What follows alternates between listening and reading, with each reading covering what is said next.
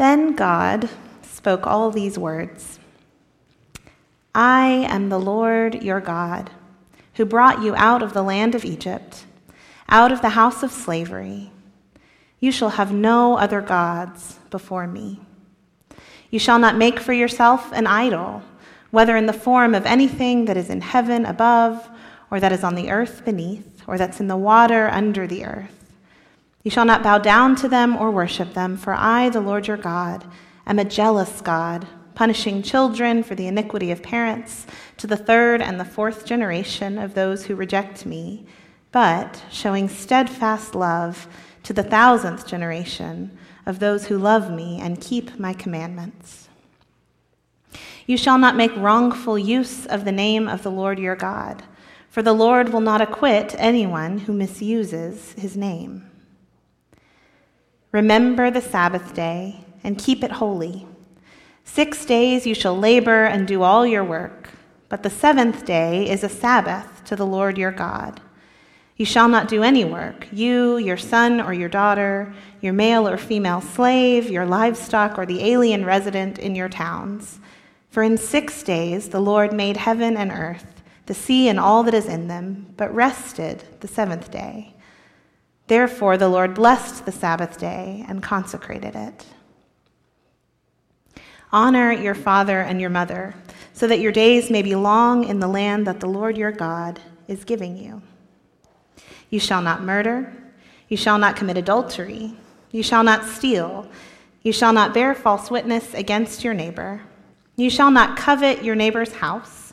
You shall not covet your neighbor's wife, or male or female slave, or ox, or donkey, or anything that belongs to your neighbor. When all the people witnessed the thunder and lightning, the sound of the trumpet and the mountain smoking, they were afraid and trembled and stood at a distance and said to Moses, You speak to us, and we will listen, but do not let God speak to us, or we will die. Moses said to the people, Do not be afraid, for God has come only to test you and to put the fear of him upon you, so that you do not sin. Then the people stood at a distance, while Moses drew near to the thick darkness where God was. This is one of our sacred stories. Thanks be to God. One of the many places that I find joy in my work here at the church is in observing our godly play class, which uses language in such thoughtful and sometimes unusual ways that convey these deep meanings to our children. So, in godly play, when we extinguish the Christ candle that has been lit to remind us of Christ's presence among us, we talk about how we aren't really putting it out, we're just changing the light. We remain still after the flame has been snuffed and watch as the smoke drifts and fills the room, just like the presence of Christ. Sometimes, if the sunlight streams just right through the window, you can even see the shadows of the smoke dancing in a flurry on the opposite wall. Godly play has taught me something about taking a contemplative stance towards the world. Well, many of you know that our family is living in an intentional Christian community, and one element of that intentionality is that we gather for prayer as a community each morning often before my one and a half year old James is awake. So we light a candle during this time of prayer, and I had mentioned to the group the way that godly play had affected my appreciation of this simple act of extinguishing a candle. So for several days, we had been appreciating the grace and beauty of the drifting smoke at the end of prayer each morning, enjoying the symbolism of the presence of Christ filling the room and filling our days. And then, one morning recently, James woke up early and decided to join us for prayer. And as we closed our prayers and extinguished the candle, the rest of us sat silently in the quiet morning stillness, watching as the smoke danced towards the window, right towards James, sitting on my lap. And I turned to look at his face, expecting to see the same kind of wonder and appreciation that he greets so much of the world with. And instead, before I could even get around to see his face, I heard him starting to say, No, no, no, as the smoke came his way, this look of pure fear covering his face. And maybe he's right to have a healthy dose of fear when it comes to both smoke and to the presence of God. In our text, the people of Israel have reached the mountain of God after months of what felt like wandering, endless wandering through the wilderness, learning the hard way to trust God to provide food for each day, water for each day. And at the mountain of God, Moses has given them instructions for three days of preparation. He's set up a perimeter around the mountain. No one was to go up the mountain or even touch the edge of it, or they would die. I'm not sure how you determine exactly where the edge of a mountain is, so I'm sure they kept a wide berth just to be safe. He's told them to wash themselves and their clothes, to abstain sexually for three days. This is serious purification. And now, on the morning of the third day, the people have awoken not knowing what to expect. But it won't take them long to begin to have an idea. Thunder shakes the tents and wakes the children in the early gray morning, but there's no rain in sight. The people make their way toward the meeting place, trembling with each lightning bolt and clap of thunder. Some of them transfixed on the mountain before them, wrapped in a thick, smoky haze, but others too afraid to look up from the ground, eyes glued to the sandals of the person in front of them. They follow Moses out of the camp until they've reached the foot of the mountain, where they take their stand and wait to meet God. The ground is shaking, and so are the people, as the trumpet blasts and God calls Moses up the mountain.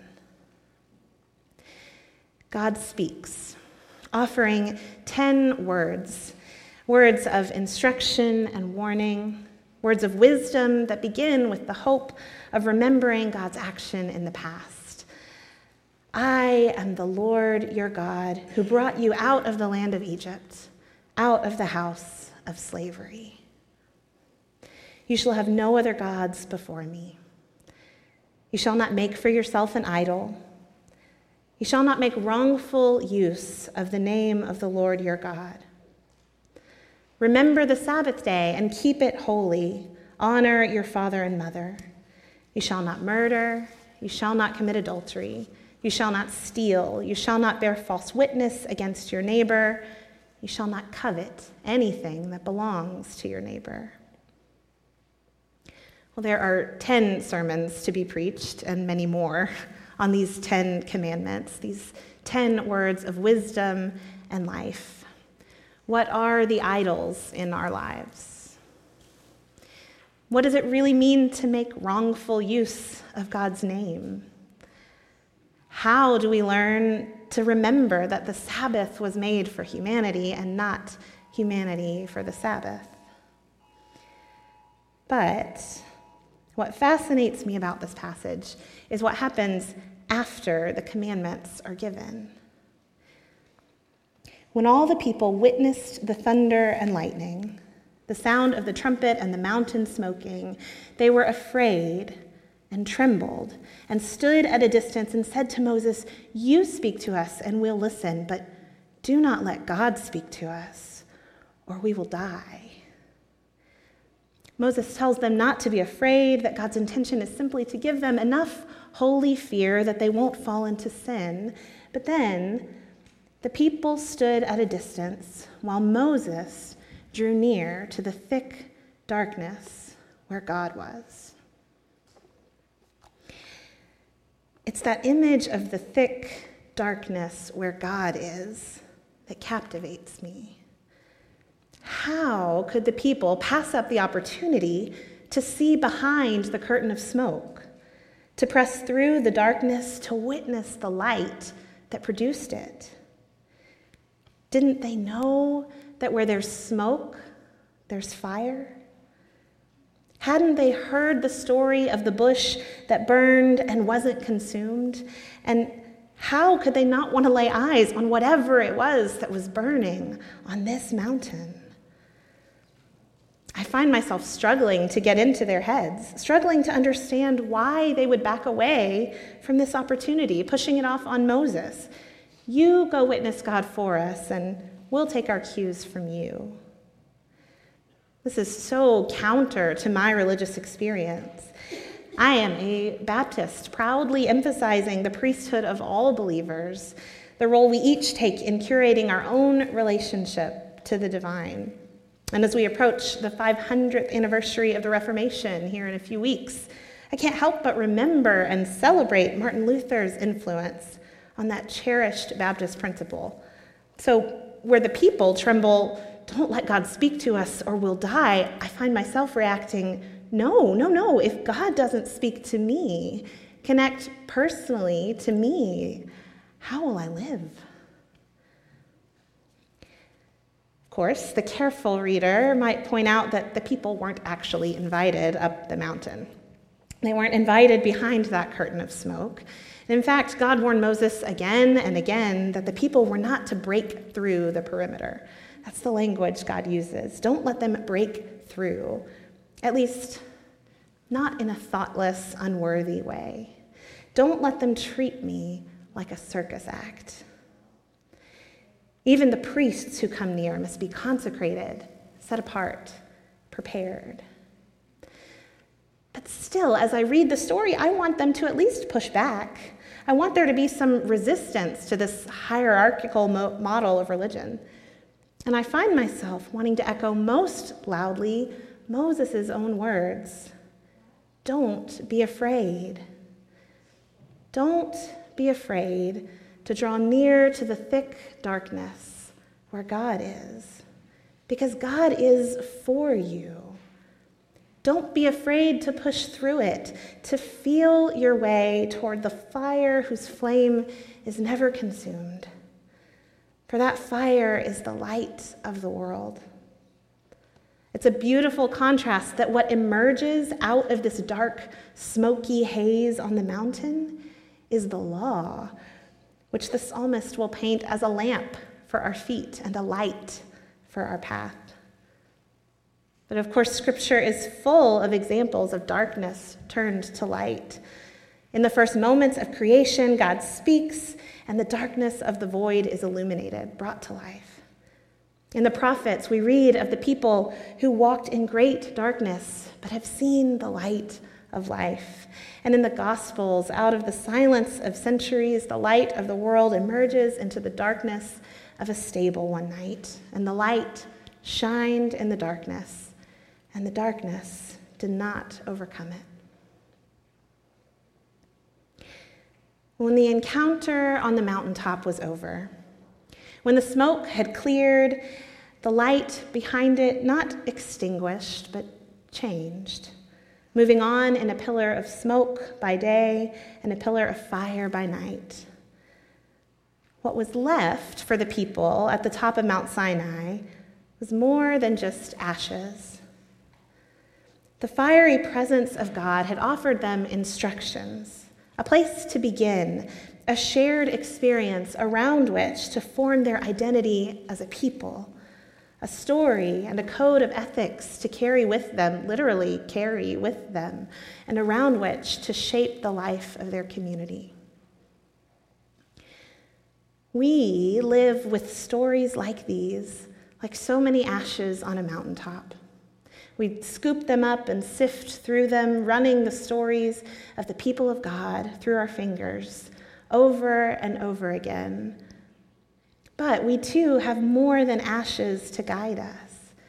This story and these commandments, they give us something to pick up and carry with us as we move forward through our own wilderness wanderings. A code around which we can shape our own ethical life. And in many ways, Ten Commandments aren't enough. Think of the hundreds of smaller laws that were needed to spell out how to live out these ten. And then the thousands of rules and interpretations of rules that have been added on in the intervening centuries by one group of faithful or another. I wonder what our Lake Shore commandments might be. Thou shalt not use a male pronoun for God thoughtlessly. Thou shalt not even think about suggesting a projector in the sanctuary.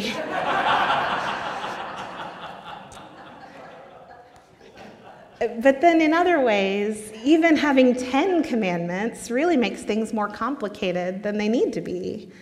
Aren't the first four really about living in right relationship with God? And the last six really about living in relationship with our neighbors? Even Jesus, when he was asked the most important commandment, affirmed that all we really need to remember is to love God with our whole hearts and souls, minds, and with all our strength, and to love our neighbors as ourselves. As the people of God moved onward from that day at the mountain, now carrying with them the Ark of the Covenant, inside it, the tablets with God's commands, they certainly were not finished with experiences of walking through darkness, through days of wondering and wandering, of confusion and brokenness and fear. But along with those 10 words, I like to think that Moses' words also echoed in their minds Do not be afraid. Which is not to say that there's not much to fear. Even when we are prepared, consecrated, set apart, entering the thickness and the deepness of God's presence is risky business. God is light and life, yes.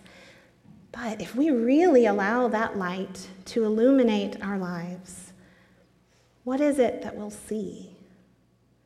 What is it that God's presence will ask of us? what will it ask of you? If we really consider what the way of the cross demands, what will we be forced to examine? And will we have to become willing to loosen our grip on our comforts and security, the privileges and benefits we've grown accustomed to? What difficult choices will we have to make? The psalmist says that the fear of the Lord is the beginning of wisdom. And I think this is true as long as it isn't the kind of fear that keeps us from being willing to draw near to God in the first place. As long as it's the kind of fear that helps us to walk forward with our eyes wide open. So may we walk forward with courage and the fear of the Lord braving the smoke, braving the darkness, and willing to see where this lamp for our feet and this light for our path is leading us next. Amen.